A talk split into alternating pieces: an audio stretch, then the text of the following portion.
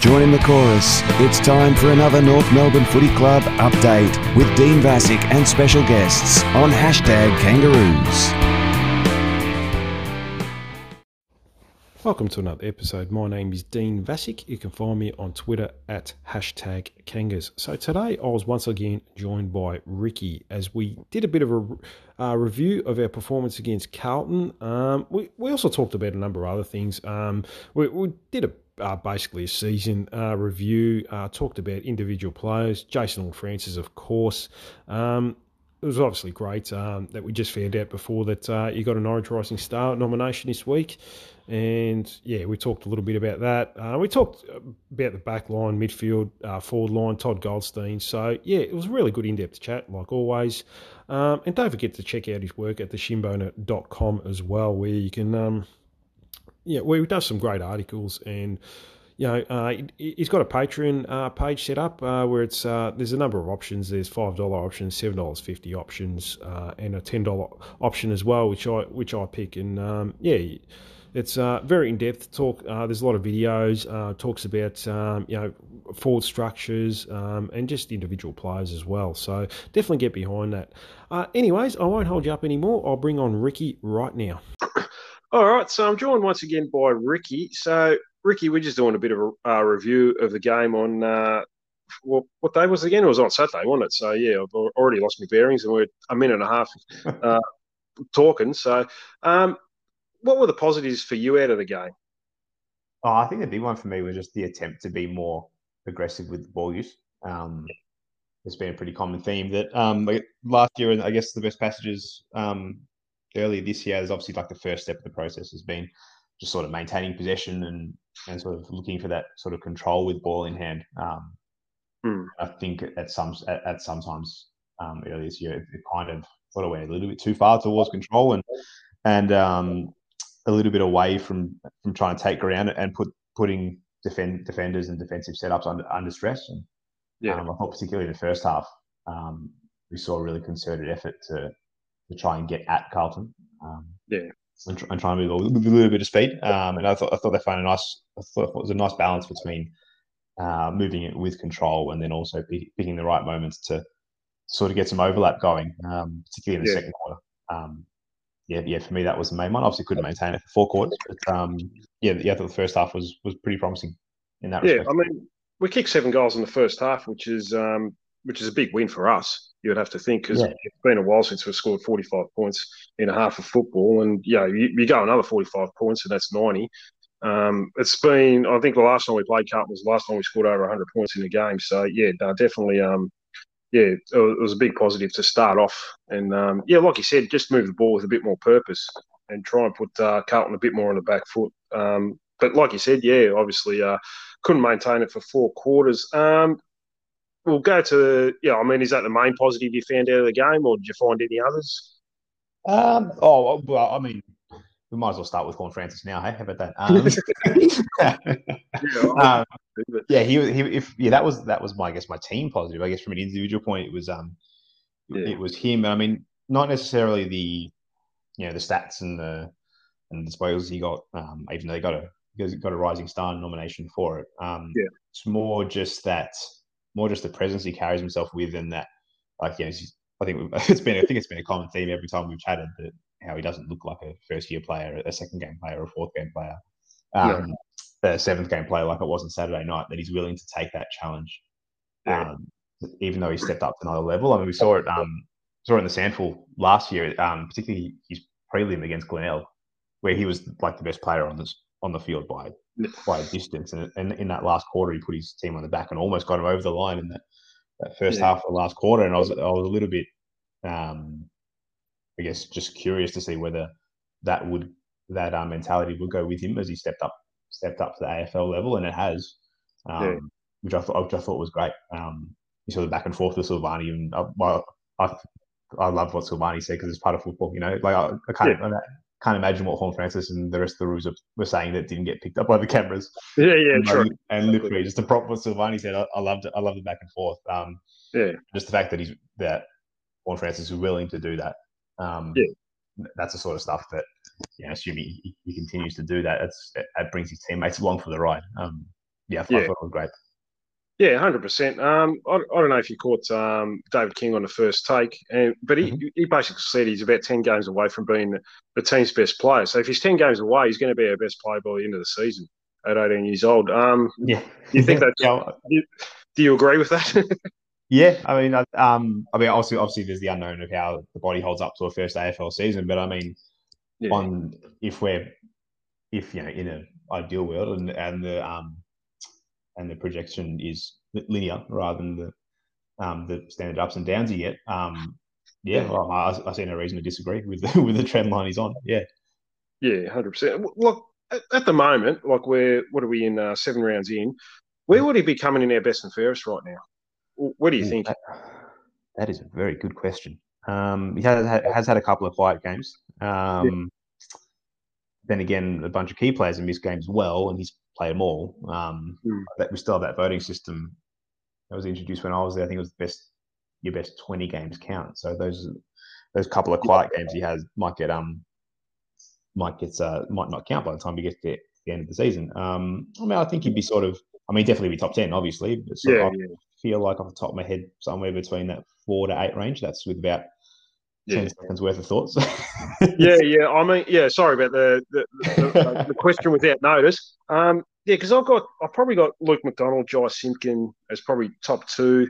Uh, Ben McKay, maybe um, Yep. up there. That's Uh, fair luck, maybe Tristan well. Xerri. Look, yeah, who's been Yeah. okay. You know, nothing, but he's probably ahead of Tristan Xerri. I'm not too sure. So that's that's probably Yeah. about it at the moment. Yeah, that sounds about right. Yeah, yeah, those four or five. Yeah, um, yeah, and then the rest of the guys have missed games as well. Um, yeah, you know, yeah, I reckon. Yeah, I Oh, reckon maybe Hugh right. Greenwood as well. So Yeah, Yeah. potentially, potentially. Um, Yeah. not sure. Yeah, well, you know, I'm, I'm trying to, yeah, I'm trying to uh, think of other names here, to be honest with you, because there's not much to pick from. But um, yeah, it's uh, it's going to be interesting. Like if he keeps playing in the midfield for the rest of the season, um, yeah, he's, he's probably a chance to actually win the win our best and fairest. So I, I think Yeah. he'll win. the- I think he'll win the Norwich Rising Star um, this year uh, if he keeps going the way he's going, and touch wood he doesn't get injuries. So yeah, no, it's um, cannot wait for the shit fight that's going to happen online if it gets to round 18 and, and him and Daicos are still playing well. And it's just going to be, it, it, it's just going to be Twitter flame wars every day. Yeah, yeah. Oh, well, it's, it's not far away Twitter. yeah, yeah, to that. So I, I think I enjoyed. Look, he showed a lot of leadership as well for for a six or seven gamer. Like you're seeing Tarryn Thomas get, um, yeah, got a got a big bump, and he got right in there, uh, protecting his teammate. And Hmm. you know, he, he obviously got frustrated in the third quarter, and that's why he gave, uh, yeah, a bit, bit of a bit of a shot to uh, Silvagni when he got rid of the ball. Um, yeah, like I, I I really like that he's um, showing a bit of leadership for an 18 year old because at the moment we've got probably a lot of players that um, are thinking about their own game and probably just uh, trying to think of the ways they can, you know, improve like that. And that's what happens when you're down on confidence. You're probably thinking about yourself a bit too much and thinking, oh, how, how, can I get involved in the game and you know how can I you know, improve my own performance rather than team performance? Whereas he's he's thinking about the collective. You know, like Yeah, um, yeah. Yeah. So It's um, it's funny you mentioned that actually because um, I mean, for an eighteen-year-old to have that so rare. I remember a conversation I had with um with Sam Gibson when um when it was I think it was on the eve of his hundredth, and we were just talking about you know um his journey and how you go how you go through form um slumps and all that sort of stuff, and he and he said exactly that. Um, Yeah. what you just mentioned in terms of you know when players when players aren't playing well, they try they tend to retreat, and and he um, specifically mentioned that extra experience he had because obviously with the journey he went on from a VFL level, toiling way there before going to going to North, he sort of learned how to recognize that. Yeah. time to recognize it and and go actually okay, well, I can't do this. I've got to do you know X Y Z instead. And um and like Yeah. I said, for an eighteen year old to do that is is, is so impressive. Like it's, Yeah, that's, it's like, unheard that's a completely different skill set to like to your literal skills and, and your kicking, your handballing, and your running. It's uh it's a mentality thing and it's a, it's a mindset thing. And, and some people just like don't have it full stop. And for him yeah, that's right. 18 years old, seven games in is um yeah, so, so impressive. Yeah, yeah, hundred percent. How old do you think he'll be when he's when he's captain of the club? If as long as he stays, you know, like he'll probably be about 21, 22 when he's probably captain. You'd have to think at this stage, wouldn't you? Uh potentially. I mean, I think if I think it feels like Simpkin and or McDonald would be um probably Simpkin feels like the next captain. Um Yeah, yeah, you'd have to think so. um, yeah. and and he'd probably take it. You know, I seems like next year would be the um Yeah. time for him to, to do it, um, for a smooth handover and still having Ziebell around and all that sort of stuff. Yeah. Um, and then it probably just depends on, on what Simpkins' form is like. And I mean, say Yeah. if Simpkin had it for you know three or four years and it takes him to you know 28 or 29, it's it's it's a bit early to change captains, you know. But I mean, you know, who Yeah. knows what four years will look like?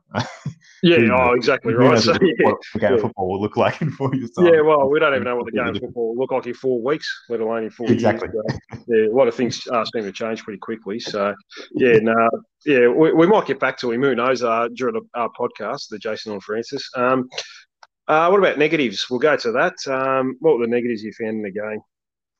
Uh, it was actually I know um, every time I'm on, I tend to say, oh, I actually said it in the Shinboner piece, but this is actually something I didn't get space for in the Shinboner piece. Um, that was um, the negative. It was just the a lot of what Carlton do that makes them strong is that overlap run and the way they Yeah. create it.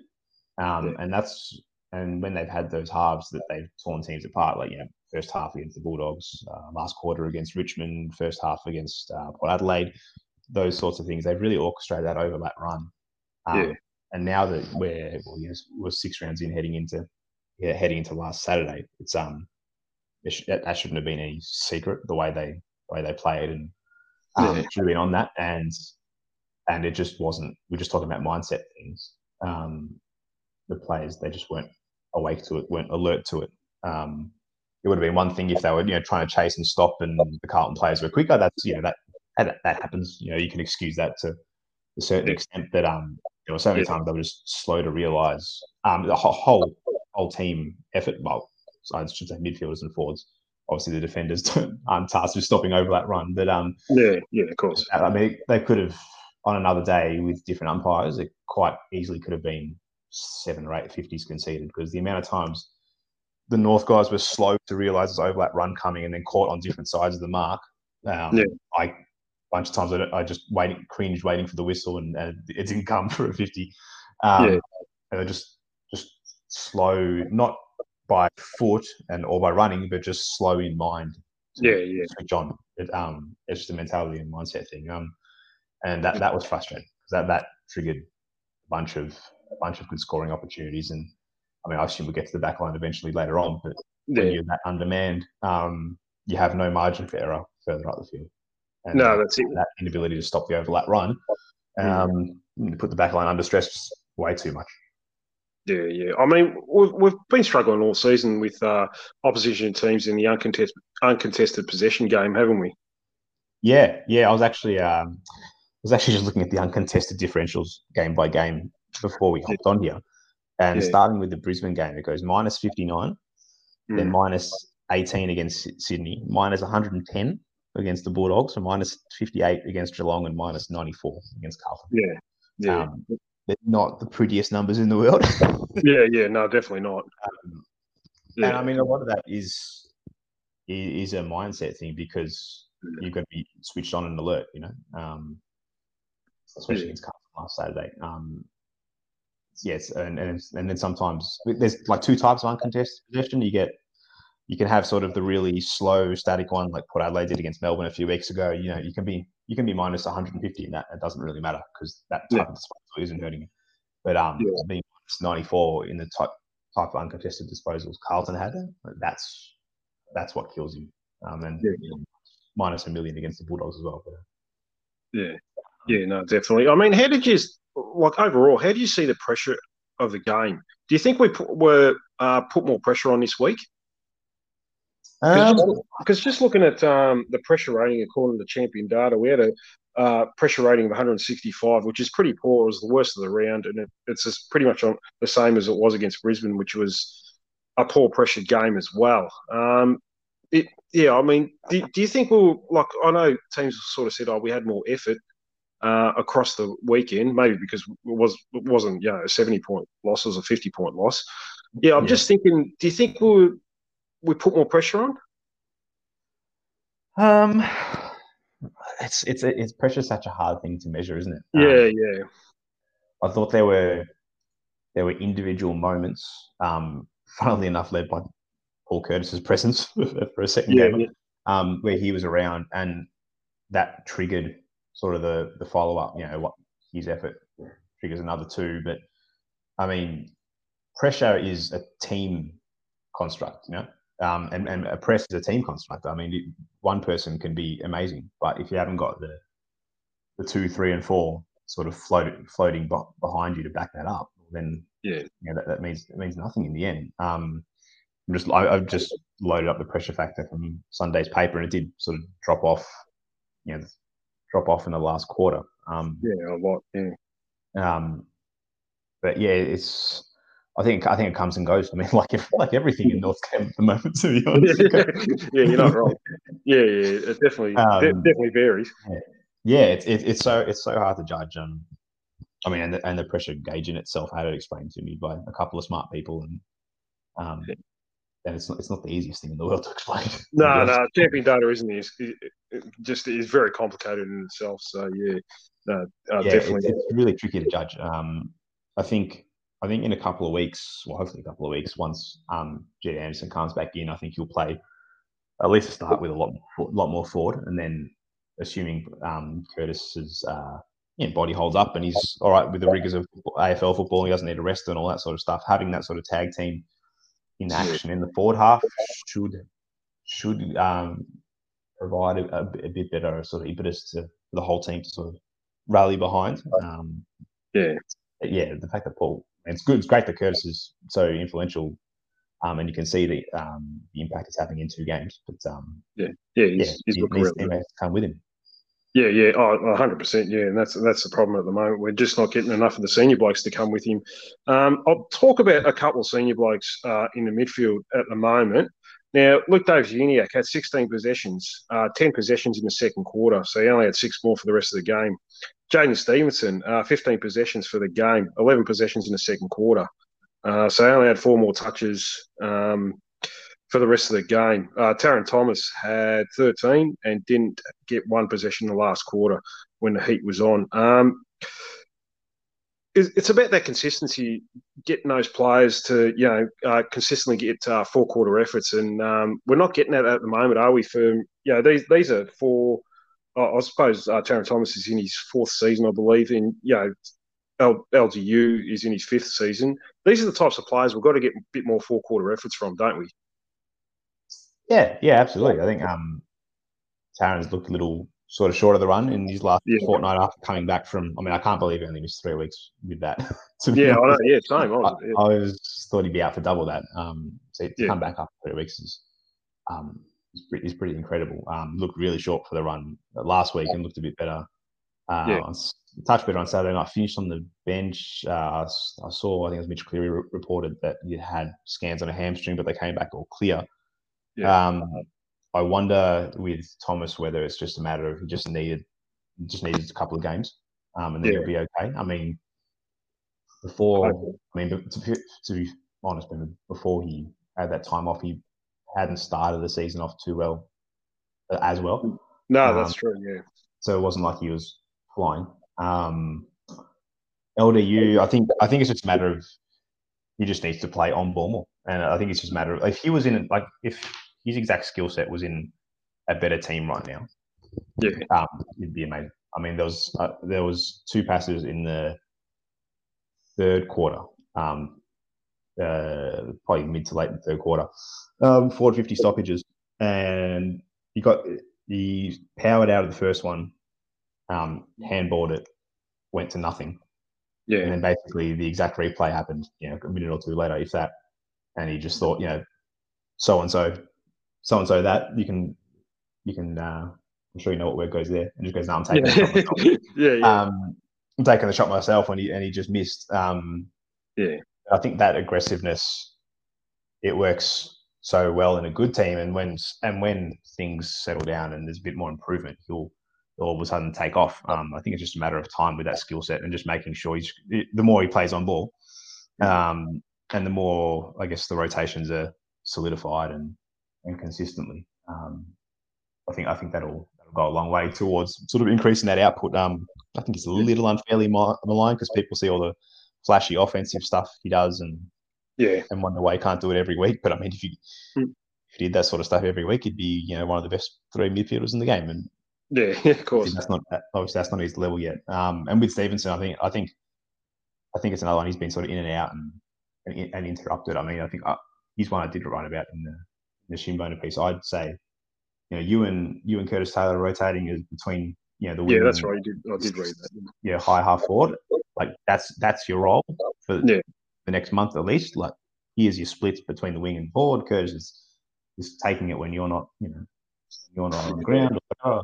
Um, and, and just go and just have a here's your free reign. Just like try and attack. Try and like we'll live with the mistakes.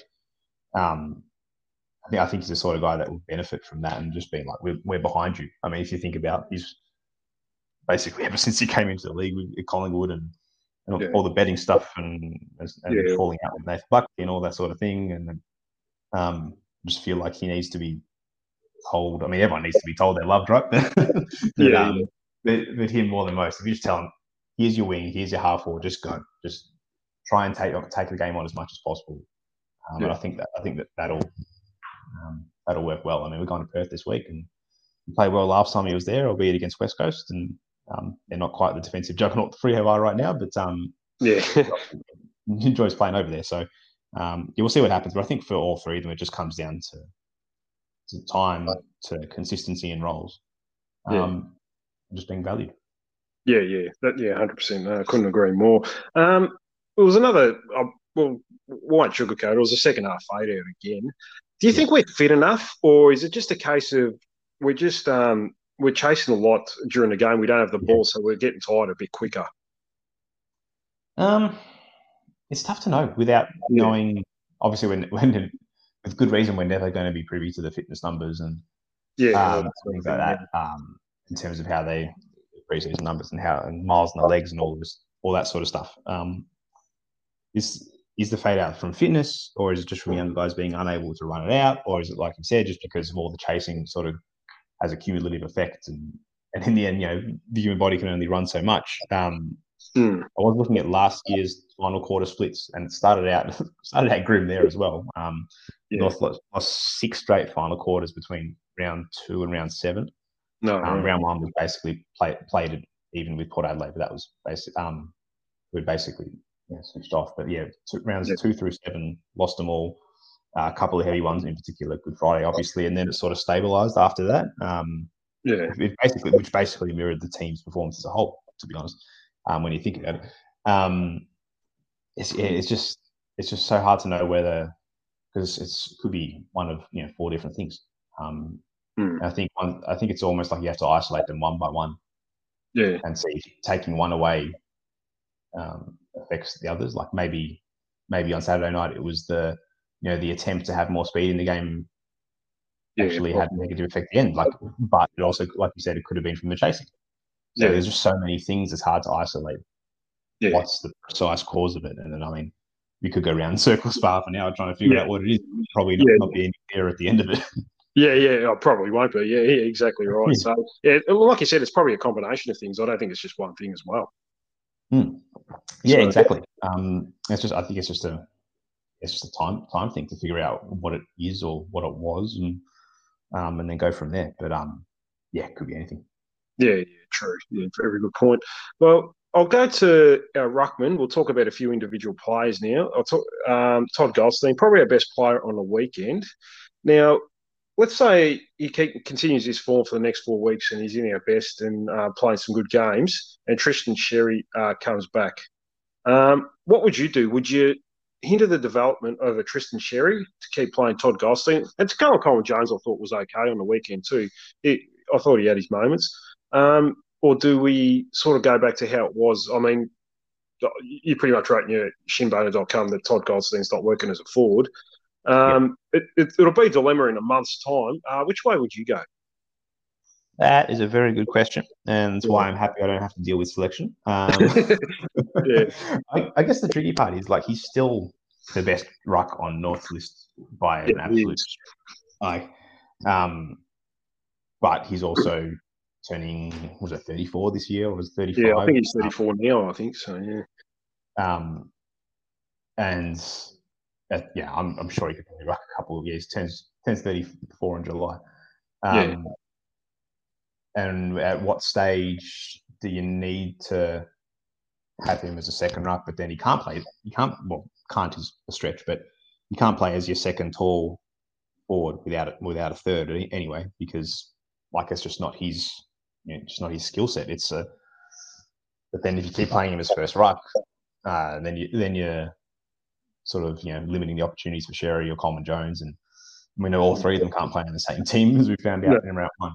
Um, yeah, I, I think I I have a hunch by the time we get to let's if, if Xerri's back in a month, an extra three weeks of of Coleman Jones in the side will sort of um, I, I, feel like it might answer the question just with time. By the time yeah. three weeks, it might be like, well, you know, Coleman Jones is playing well, and then did, I did get the vibe from the post match press conference that Coleman Jones was very much being eased into things, um, and just that he needed a few games at AFL level. Um, he was only at thirty odd ruck contests, and I, I, had I had a thought of the ruck contest split was kind of probably going to be more sort of 55, 45 goals team rather than the like it was like 70, 30 ish that it ended up being. Um, yeah, yeah. I just, I just feel like time will time will answer the question. Um, yeah. Because I mean, if you're if winning was the priority, he'd be first ruck for the rest of the year and probably next year too. But yeah. um, I mean, I think we all know winning isn't the first priority from a list management long term point of view. Um, yeah, yeah, at, the moment. Um, yeah, it's. I mean, I, I, mean, selfishly, I'd love him to get to 300 games um, at North Melbourne next year, but um, I wouldn't be surprised if other clubs come knocking um, for him at the end of the year, and he, and he finishes his career with a, as a as a one year rental next year at a at a team, yeah, with flag aspirations. Yeah, yeah, oh, definitely. Oh, like you said, um, what do you think that was the case with him playing uh, 70-30 if we're sort of looking at development like Callum Coleman Jones. Like, I, I, agree with you. I, I, thought it was going to be a 55-45 split, and then it was like 70-30. Um, what do you think they went like that if they're not prior? Do you think it was just a bit of a panic because we've been struggling the last few weeks that, um, all right, let's just get our best player in the best position? I think I think it was more protecting I don't know if protecting is the right word, but just wanting to ease Coleman Jones into it and not sort of yeah yeah um, give him the world in terms of workload straight away. Um, hmm. I think his his game time, just like a top made Coleman Jones, is that he wasn't like to the to the high level that most teams normally play their key position players at either end of the field or the rucks. Um, I feel I I wouldn't be surprised. I think Friday night you'll see a bit of an increase in contests and time on ground from Coleman Jones. Um, hmm and yeah, just yeah, just the vibe I got from Noble in the post match press conference was that he just needs to play a couple of games and ease him into life and very much AFL life, back into AFL life, um, and they're, and they're trying to protect him. Um, yeah. So yeah, we'll see what we'll, yeah, we'll see what happens on Friday night. But I, I feel like that was just the, the start of a multi-week process. That makes sense. Yeah, yeah, yeah. No, yeah, yeah. That, that does make sense. Yeah, I agree with that. So, yeah, no, that and that's fair enough too. So I think the biggest talking point was our back line on the weekend. I actually thought you were going to run out on the ground and pl- take uh, uh, one of Harry McKay, Charlie Curnow at one point. Um, yeah, I mean, how did you think the back line went on the weekend? They were severely, you know, I mean, undermanned is an understatement. I, I thought that battled uh, nobly, like, um, uh, yeah, Aidan Bonar and Josh Walker. I mean, it, they're not, um, you know, they're not supposed to be your number one, number two key position defence, are they? Defenders. No, no, exactly. I mean, I think for the for the hand they were dealt, they they did as well as they could. Yeah. Um, I mean, I mean, I think McKay took eleven marks or twelve marks. Um, I mean, he could have taken twenty, and it's still, uh, from my point of view, I wouldn't criticise um, Bonar for a, a, single solitary second. Uh, he did as well as he. Um, just he's just being he was just being asked to do something that's way just way above his pay grade in terms of um, yeah. weight Um, I think yeah, they all they all did as well as they could. As individuals, I mean, and especially with the the weight of supply that was coming in, I don't think you could ask them to do any more. Um, no, no, uh, I guess it's just the list, the list management as a whole that put them in that position that they had to battle um, being so outmanned. Yeah, yeah. I mean, there's a lot of talk about you know, why didn't we get another key position defender? But if we've got a, like, let's say Marty Hall's on the list and he plays on the weekend, it's, it's not going to make that much of a difference, is it, to the result? No, I just think um, from a long term point of view, I mean, you want to get your the players that you think are going to be medium to long term players. You want to put them in the positions Mm. that they're going to play. Um, And I mean, I think if Bonar's body can cooperate with him, because obviously he hasn't been able to stay on the park consistently for um, while he's been at North, is that he, he does have that skill set to play as either that sort of third tall, fourth tall, tweener, um, those tweener mid-sized types, um, Yeah. like Jack Silvagni, for instance. Um, and if you know if if Ben McKay was was playing, Bonar probably would have played on Silvagni, and, and that's like a perfect type matchup for him. Yeah, Um, and I think it's just a larger question of like, yes, the stopgap defenders, you know, they might not you know, get you extra wins. Um, Hmm. They might not sort of necessarily drive play, but what it does allow you is you, the players that you think are your key players, you get them in the positions you want to. You let them build and get consistency in roles, and um, that that's the part that frustrates me. I'm, I'm not going to pretend I'm an expert in the you know, key defending key defender stocks in state leagues around the country. Um, it's Yeah. more just uh, um, just the inability to have a balanced list is forcing players to play in roles that they're not suited for and not ready. Yeah. I mean, this was always going to be a problem at the start of the season. We kind of knew this. That if we got a, if Aidan Corr or, you know, Ben McKay or Josh Walker, I mean, they've all been injured or suspended at uh, different points during the season, that we're always going to be severely undermanned. So, you know, I mean, it's no surprise, really, is it, that it's happening? It's one of those things. If you if you don't want something to happen, it's it's going to happen. Yeah, yeah, exactly. Yeah, yeah. I mean, you're relying a lot on, on a lot of luck. So, you know, I mean, as far as you know, trying to keep three um, key position defenders and the three uh, only three key position defenders on your list, uh, trying to keep them healthy. It's uh, it's always going to be um, you, you're playing basically Russian roulette uh, from you know. As soon as the list is done, so and picked uh, during pre-season, so yeah, I mean, unfortunately, yeah, it is what it is at the moment. I, yeah, I thought um, they battled manfully, uh, both those boys. Um, I'll talk about another couple of defenders. How have you seen the development of uh, Lachie Young and Bailey Scott in the last few weeks? Yeah, I thought I think Bailey Scott's been. I mean, Bailey Scott's a perfect example of what I was saying in terms of getting guys in the roles that you want them to play. Um, because we've had, um, because North's had a, a bunch of halfbacks in there, like know, McDonald, obviously Ziebell started there, and, and Hall, and um, and I think Turner's playing on the smalls. Um, Mm. it's allowed Scott to basically play on the, I guess, the least threatening opposition forward every week and sort of ease him into life as that sort of high halfback Yeah. um, role. And he's been given the time to to learn it and to get better at it. And you know, thankfully he stayed fit as well, so he's got that continuity in his game. And you can see in the last couple of weeks, um, it's, it's really he's really come on. It's probably probably his, probably his best game on uh, against Carlton. Yeah, Um, yeah. Yeah, I like. I, I don't know. If, I think his, I think his career trajectory would be sort of much like his dad, where he's never necessarily a, a star, so to speak. Uh, I don't think that's too harsh to say, but he's yeah, he can he can always be. He's a consistent performer, Yeah. um, week after week. I mean, in a lot of ways, similar to, to Jamie Jamie McMill, yeah, Macmillan. Um, even though Yeah. I know he wasn't the favourite um, amongst a few fans, but Yeah. um, but a similar type of he's going to play your role and he's valuable to the team for what he does, um, but he's never going to be an A plus player. Um, and I think he's really developing nicely. Um, um, and it then capped off um, against Saturday. Uh, Lachie Young, I'm a little unsure where whether he's best 22 um, in the future. I think he's. Yeah. I think it's he's sort of uh, his role is sort of that 20, 20th to sort of 28th player on Yeah. a list, roughly. Um, I just think when when people are fit, there's better options. Yeah. Um, across half back and, and across the wing as well. Um, Yeah. that can provide more drive or, or or better defense. But I'm not saying he's no good because I think he has a role. I just don't, not sure whether his skill set is going to be ahead of others um, as the team develops. Yeah, I mean, you've got uh, like Goater, Miller Bergman got a game on the weekend. They're all going to be fighting for that position um, as that uh, you know halfback flanker. Uh, in well, do you think? Uh, well, he's had a contract at the end of the year. Do you think he gets another year? That is a very good question. That is a very good question. Yeah, I mean, um, it's pretty early at the moment. He has played every game so far. He's been okay. Yeah. He hasn't set the world on fire, but he's never going to be that player that's going to, you know, set the world on fire.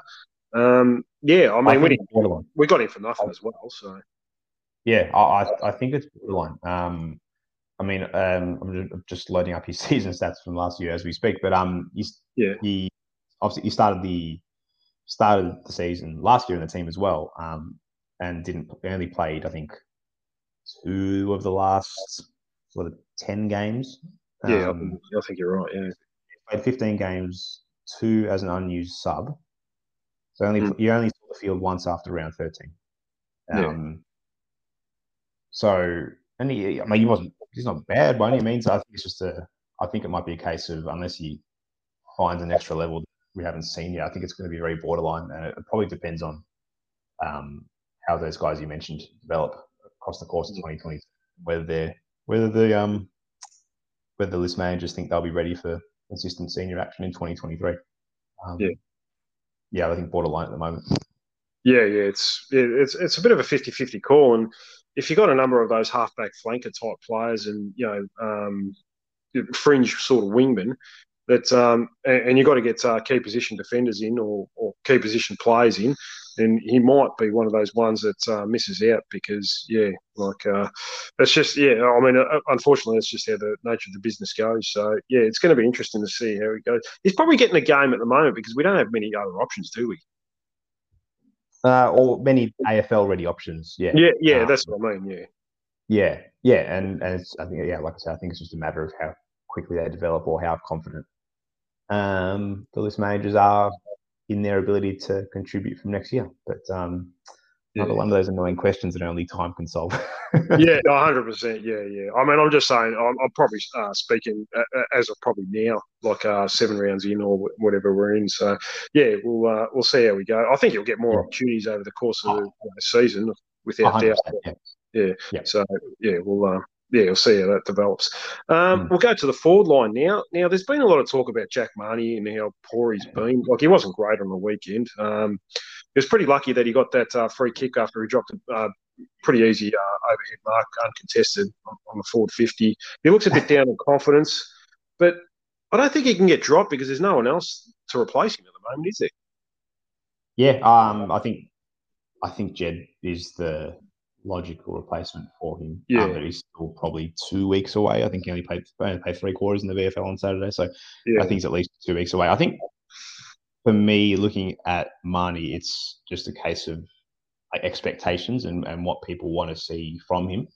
Um, yeah. That's kind of color and judgment a little bit. Um, for me, I see him as like that 15 to 22 player when all is going well during the week. So yeah. when I see him, I'm not expecting him to be you know playing high half forward and, and you know kicking a goal every week and having 20 touches. Um, no, I thought he was good. I thought he was on a good stint uh, right up until he sprained his ankle against it was like in the Bulldogs game. Yeah. Um, and then has, hasn't been great since. Um, if it was a, I think if, if it was a case of, like you said, having the options, I think he probably, I doubt whether he would have played against against Carlton because um, he wasn't yeah. great the week prior against Geelong either. Um, mm. But like you said, there's there's just not a heap of heap of AFL ready options to bring to bring in for him. Um, yeah, so he plays. Um, yeah, but I mean overall, yeah, yeah. So but I, I had no concerns with him because of what I anticipate from him, and that's to be sort of that 15 to 20 second best player. Um, yeah. That's good things. Um, but if you're relying on him to do more, I think that's um, I think that says more about where the rest of the team's at rather than I think he's going to be um, a valuable player in that role for for a few years to come, assuming you know, stay on the park and, and, and keep developing. Yeah, yeah, hundred percent. I mean, uh, like Phoenix Spice is still out for another week or two with a hamstring, so and he'll have to get a, a bit of a run, uh, a full, you know, a run of games in the reserves before he's even considered. So at the moment, he's probably uh, pretty safe. But like you said, he's probably you know he's that fringe player. Um, he's, he's in your best twenty-two based on um, he has got AFL capabilities. So yeah, it's it's it's a tough one. Um, yeah, because yeah, at the moment he's I think he's only kicked by two goals this season, so which is not enough. We expected a bit more from him um, than that, and yeah, I mean the same flaws that have been there, you know, from, from the start of his career, still still there now. He's got no penetration on his kick. Um, he's not overly quick as well. So yeah, it's, it's yeah. I mean, at the end of the day, we're not delivering the ball to the forward line, which um, which is making it a bit hard for him to get front and square and so forth. He's so. getting frostbite down there most of the time. but, yeah, exactly. I think uh, if I was in the forward line, I'd, yeah, I, I, yeah, I'd probably um, be be struggling as well. So you know, as, as far as um yeah trying to get uh, front and square to as many contests as you get can to yeah because that, that, that's the role he's supposed to be playing. He's not really playing that um, role at the moment, is he? Like he's not really getting front and square to many contests. Yeah, and I think it goes back to um when we are discussing a few of the mids earlier, just in terms of consistency of roles and and what's expected of them. Um, you know, like some some weeks he'll be asked to play as more of a um excuse me, um, yeah. more of a traditional small forward, and some yeah. weeks he's asked to play a bit higher. Um, I think for someone like him who has those sort of natural limitations in his game that is that are always going to be there, um, mm. regardless of how of how well he comes on, he needs to. I think it just comes down to like, this is what we want you to do, like full stop. Yeah, um, yeah, no. and, and, then when the delivery up, when the delivery up the field is a bit better and um, there's a bit more of a forward half game going. I think he's um, I think he'll be involved more. But um, yeah, I mean, I think I think saying he's obviously this isn't a, something that you've said, but just the general consensus of you know he's he's no good, get rid of. I think it's a bit of um, it's a bit, bit fanciful and um, not realizing not realizing what he. Can.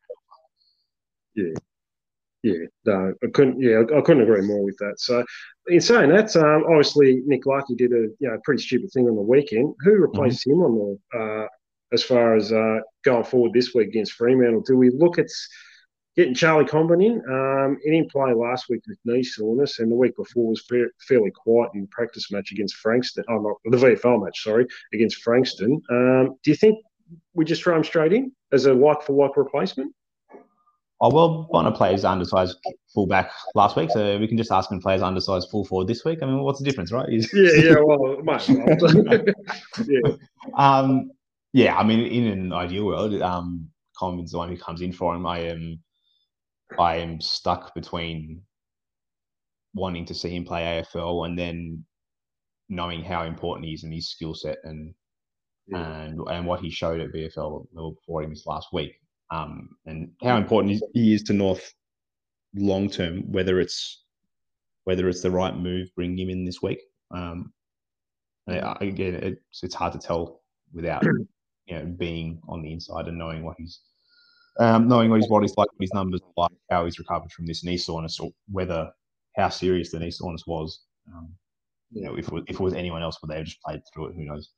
Um, yeah, I mean, I think it was a bit of a probably extra cautious approach, maybe by the sounds of it. So, yeah, I mean, maybe he's just due for a week off. So, yeah, I mean, maybe. yeah, go on. Yeah, maybe. Um, I mean, it's against Freo, so the ball's probably not going to come down there much. well, we'll be next to Jack Marty and uh, get frostbite, like you said. Yeah, exactly. Um, I think it's it's so hard to judge from the outside, not knowing what the current how bad that knee soreness was. If it was, if it was minor, then yeah, and and the fitness people think he's ready to run a full game out, then by all means get him in. Um, yeah. I just I just don't want to see him rushed because yeah, that's going to have that has a potential for long term consequences, which are which is much more important than a one in six team playing on a Friday night interstate against a top four team. Yeah, yeah. So it's, it's, just so hard to judge. I mean, in an ideal world, it's Comben. Is he ready? Yeah. Uh, who knows? Who knows? Yeah, yeah. I mean, there's only one way to find out, I suppose, and that's if they do uh, put him in. Because, I mean, who else could we put in at the moment? Like, that's a forward. there's no one that's a like for like. It'd probably be a midfielder to come in for him, and you'd probably play Callum Coleman Jones and Jack Ziebell as your key forwards with Zurhaar, wouldn't you? Yeah, you would. Yeah, I think you'd. Yeah, you'd bring in a, an extra, you know, small or mid-sized um, and play uh, and, and play sort of your one true tall, your two mid size, and like I said, in Ziebell and Zurhaar, and just try to move it and just try to move quick. um, yeah. and see what happens. Um, I think that's I think that's the other option if if Comben isn't ready, um, or if his knee soreness is too was uh, on a level where you don't want to risk risk him bringing him straight back in. Um, yeah, I think that, that's your secondary option. Um, yeah, yeah, but I think, I think that's the only two options to be honest. No, I mean, look, as for, like, I mean, there's a lot of people talking about uh, drop, you know, Lachie Young drop, Bosenavulagi drop, you know, about uh, six players. We just don't have the players in the reserves at the moment to do that, do we? I mean, as far as I've seen, I've seen Jed Anderson the weekend. I've seen Will Phillips. Um, he probably still needs more of a run. Uh, Tom Powell, uh, which the club already talked about, they want to give him a few few weeks in the reserves uh, to get um, more, I guess, match fitness um, into him. Um, outside of that, there's um, there's not much else, is there really? With no, there's not. Yeah. it does seem like if I'm putting two and two together, they've decided Powell is only an on baller. Um, yeah. which, because I think I think he quite easily could have been in the team on Saturday night, playing sort of, you know, your bits and pieces role across across a few different sort of areas, like you know, like a little bit of midfield time and a little bit of half forward time and mm. you know, a little bit of wing time. And I think, I mean, again, I could be I could be two plus two equals five from my end. Um, that they're going to play him as an on baller, and and mm. then when he gets when he gets an opportunity, that's when he comes back in. Same, um, potentially same with Phillips, although it's harder to read with him because he only just completed what one full one full game back since since the yeah. Colangelo So, um, yeah, I will. I guess we'll uh, wait and see on that one. Yeah, I mean, I think uh, there's Jacob Edwards in the ruck. Um, he's he's clearly not yeah. ready. Um, the the back line, uh, there was a few unknowns there as well. So yeah, it's it's just um, it's slim pickings at the moment, really, as far as uh, re- reserves players to, you know, there's no one really knocking down the door. Um, we're pretty much just waiting for players to come back from injury to pick from, to be honest with you. Yeah, yeah, that's it. That's it. Um, yeah, I, I, I feel like I keep coming back to this, and I'm probably a broken record, but it's just time. yeah. Yeah, no, we'll, uh, we'll see how we go. So we move forward. We'll go to Freo this week. Um, how can we be competitive against Freo? Uh, we pray. You know that scene in The Simpsons where they say, "Homer, you got to visualize how you're going to beat Drederick Tatum," and then it has that, you know, that. Yeah, yeah, I remember that. Yeah, yeah. felled by a heart defect, like that's that's how North are going to be.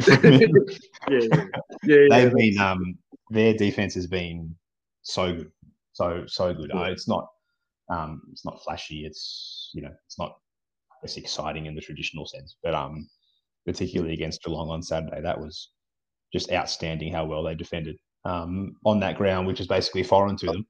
Um, and Geelong didn't even look like he goal for nearly two two quarters. It wasn't like they had you know six or seven shots and just missed them all. They just you know, barely looked like scoring at all. Um, and their defense has been so good. Um, I think they're well, I think they're actually better than Melbourne at the moment in terms of scores conceded per inside fifty. Yeah, I think they're um, number one. They're first in the comp at the moment. So yeah, um, so, which says it all, really.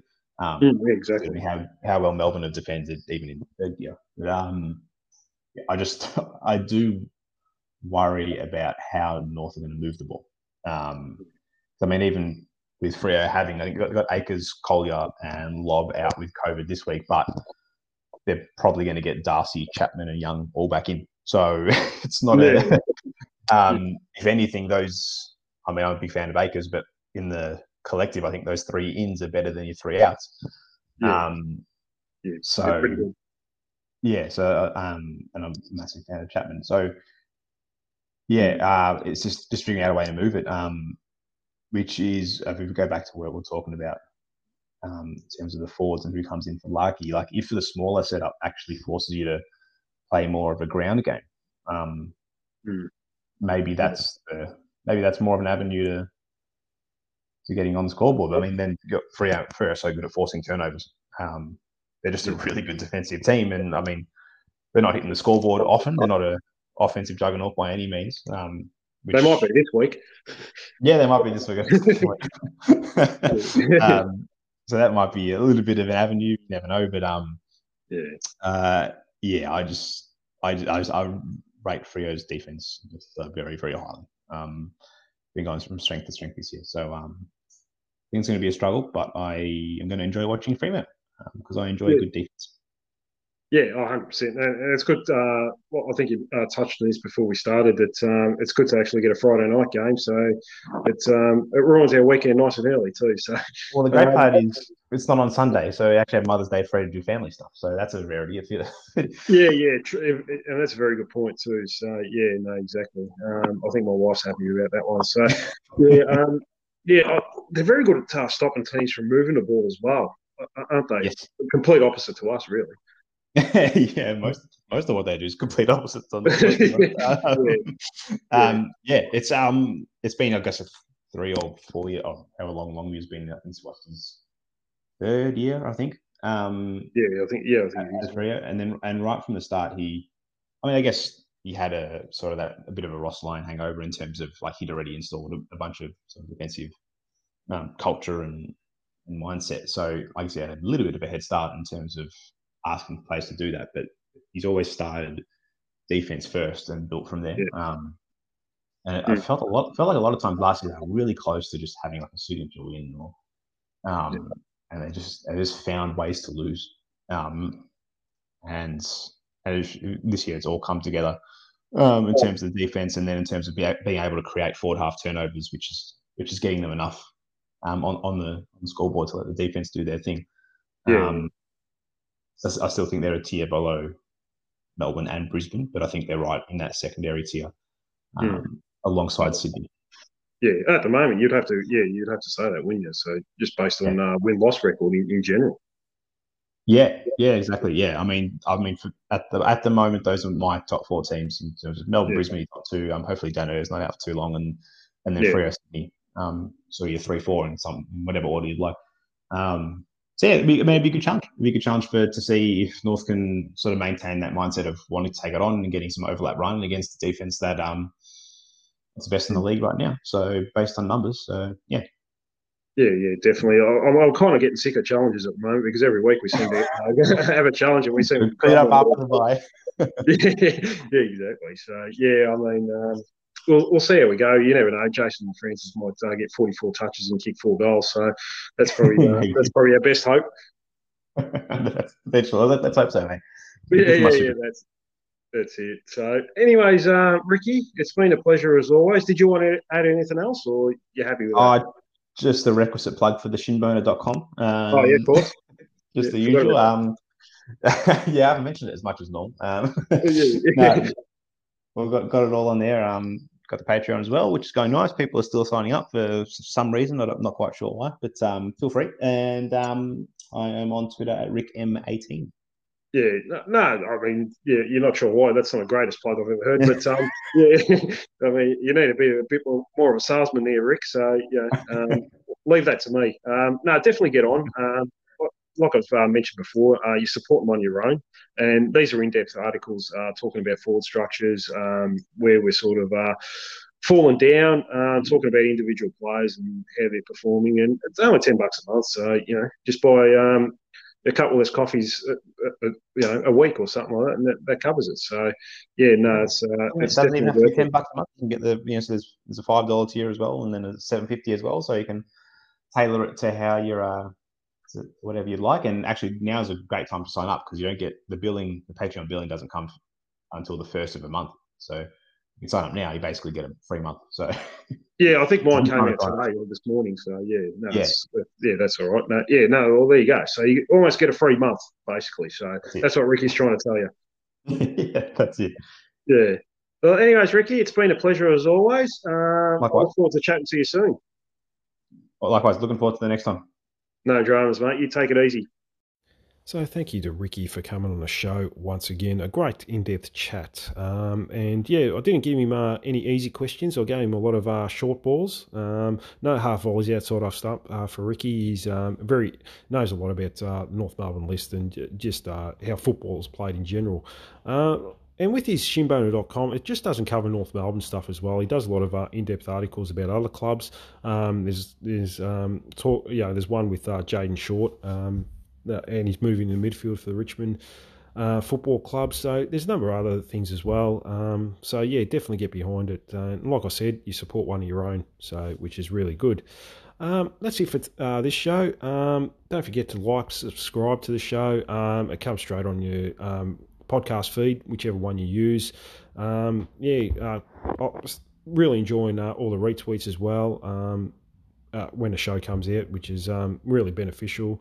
Um, it definitely goes out to more platforms. I got a, uh, a message from, I think it was uh, a guy from SEN Western Australia or something like that, talking about, um, yeah, um, he, he, talked about the show as well today. So yeah, which, so it's going definitely going out there. So yeah, no, it's all because of you lovely listeners um, talking about it and uh, bringing it out and uh, retweeting and liking it. So yeah, it's it's definitely going out to more platforms, and um, yeah, I, I, can't thank you enough for all the all, all the work you do to help the show. Uh, anyways, that's it. I'll probably be back um, later in the week. Uh, do a bit of a review of the Fremantle performance. Um, I'll get someone on for that show. I'm not too sure yet. Um, so yeah, I'll do another show later in the week, and we'll get um, yeah, not a review, a, a preview of that performance uh, preview of the performance coming up. Uh, as you can tell, I'm sort of struggling. Um, you know, I've, I've, I've, talked enough shit for this episode. Uh, I think I've gone 50 odd minutes. So, yeah, struggling a bit. So, anyways, uh, that's it. I will leave a shout out to Max Warren. Bye for now.